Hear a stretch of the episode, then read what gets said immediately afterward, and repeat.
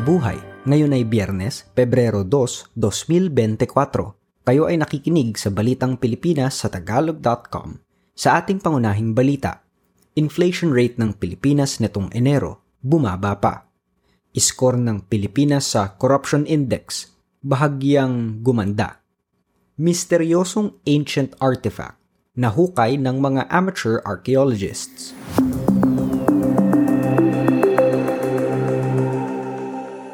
Malamang na mas bumaba ang inflation nitong Enero dahil sa mas murang gulay at asukal ayon sa Bangko Sentral ng Pilipinas o BSP. Sinabi ng BSP na ang tinatayang inflation rate noong isang buwan ay nasa pagitan ng 2.8 hanggang 3.6 na porsyento. Ito ay bagaman at tumaas ang presyo ng ilang produktong agrikultura tulad ng bigas, karne, prutas at isda at ang pagtaas din ng presyo ng petrolyo, elektrisidad, tubig ang taunang pag-adjust sa sin taxes at ang pagbaba ng halaga ng piso. Samantala ang palitan ng dolyar sa piso noong Pebrero 1 ay 56 na piso at 11 sentimo.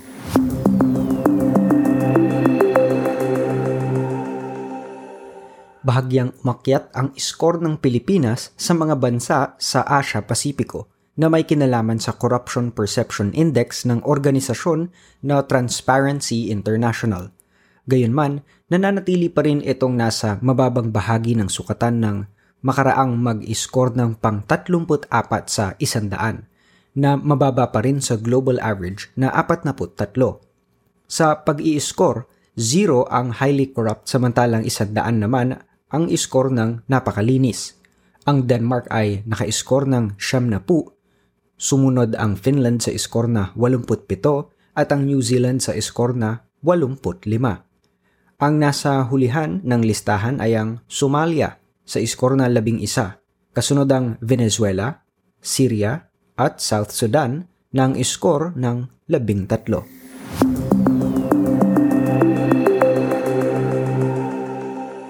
tinanggal ng Bureau of Internal Revenue ang value-added tax sa 21 pang mga gamot para sa cancer, diabetes, cholesterol, hypertension, kidney disease, mental health at tuberculosis ngayong taon.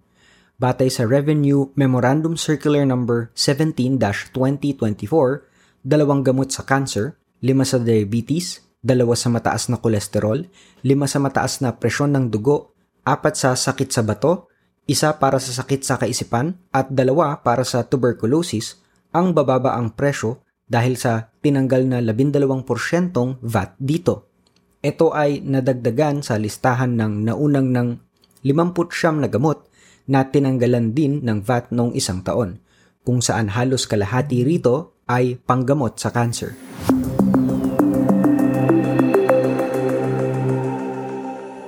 Hinamo ni Vice President Sara Duterte ang nangumpisal na hitman ng Davao Death Squad na magharap ng kasong murder laban sa kanya. Ito ay makaraang ihayag ni Arturo Las Cañas sa isang online press conference na ang pangalawang pangulo ay bahagi ng grupo at naguutos na ipapatay ang mga drug addict noong panahon nito bilang vice mayor at mayor ng Davao.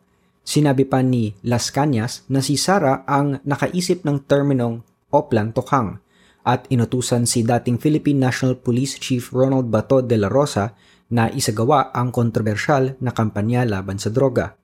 Nagtaka naman si Sara sa biglang paglitaw ng di umano ay testigo at ngayon ay inaakusahan na rin sa International Criminal Court.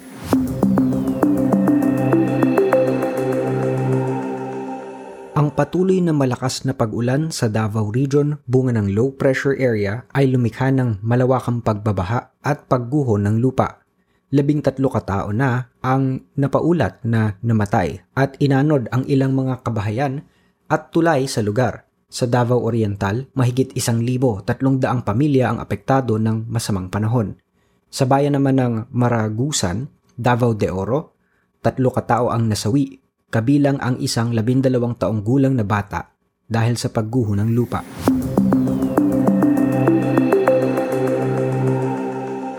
Itinaas ng mga kumpanya ng langis ang presyo ng liquefied petroleum gas o LPG sa 75 sentimo kada kilo o 10 piso at 45 sentimo sa kada 11 kilong tangke nito.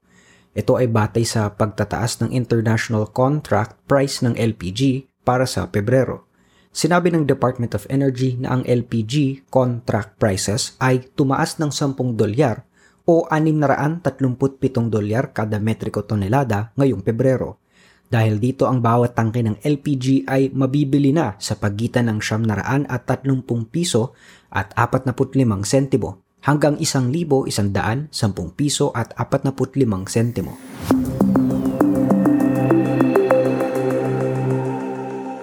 Sa trending na balita online, viral ang isang kakaibang seremonya ng pagpapakasal na isinagawa sa isang sementeryo sa Alminos, Pangasinan. Ang ginamit na bridal car ay isang karo ng patay. Ang lahat naman ng dumalo ay nakaitim. Sina Engineer Ronald Versosa at Marilinda Karanay ay ikinasal na nakaitim at ang lugar ay denekorasyonan ng bulaklak ng patay at mga kandilang itim. Mayroon pang dalawang kabaong kung saan naroon ang mga larawan ng bride at groom. Ayon kay Versosa, mahilig talaga siya sa itim, sa tema ng kamatayan at sa banda na sinusuportahan naman ng kanyang napang-asawa. Marami sa mga netizens ang nagsabing ang black motif ng kanilang kasal ay nakakatakot pero kakaiba.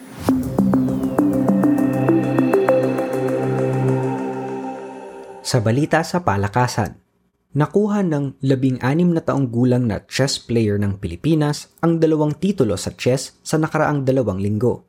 Si Jersey Martisio, estudyante ng King's Gambit Online Chess School, ay nakuha ang titulo sa Women's Division ng 3rd CEFAG Rapid Chess Tournament. Sinundan niya ito ng nakamamanghang 7.5 point performance sa saw along rounds laban sa mga lalaking junior players sa 2024 Santa Maria Under-17 Chess Challenge.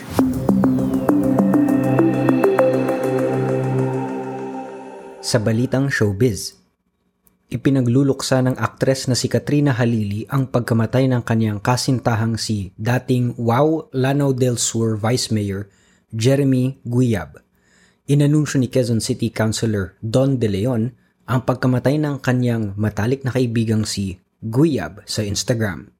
Inihayag nitong nasawi si Guyab sa atake sa puso noong Enero 28 ng hapon sa edad ng 53. Naisugod pa sa ospital ni Katrina ang kanyang kasintahan na inatake sa kanyang bahay subalit hindi na ito umabot ng buhay.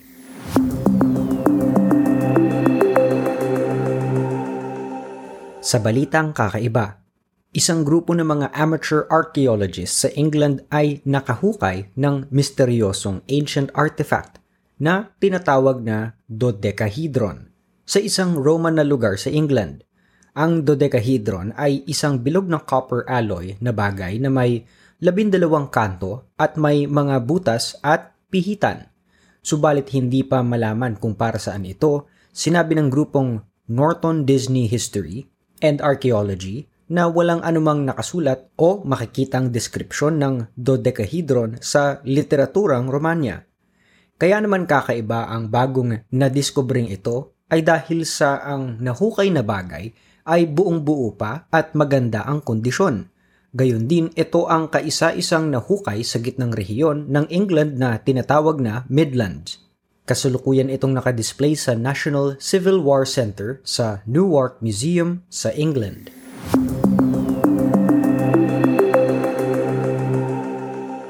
At yan ang kabuuan ng ating mga balita ngayong Pebrero 2, 2024 para sa tagalog.com. Basta sa balita, lagi kaming handa.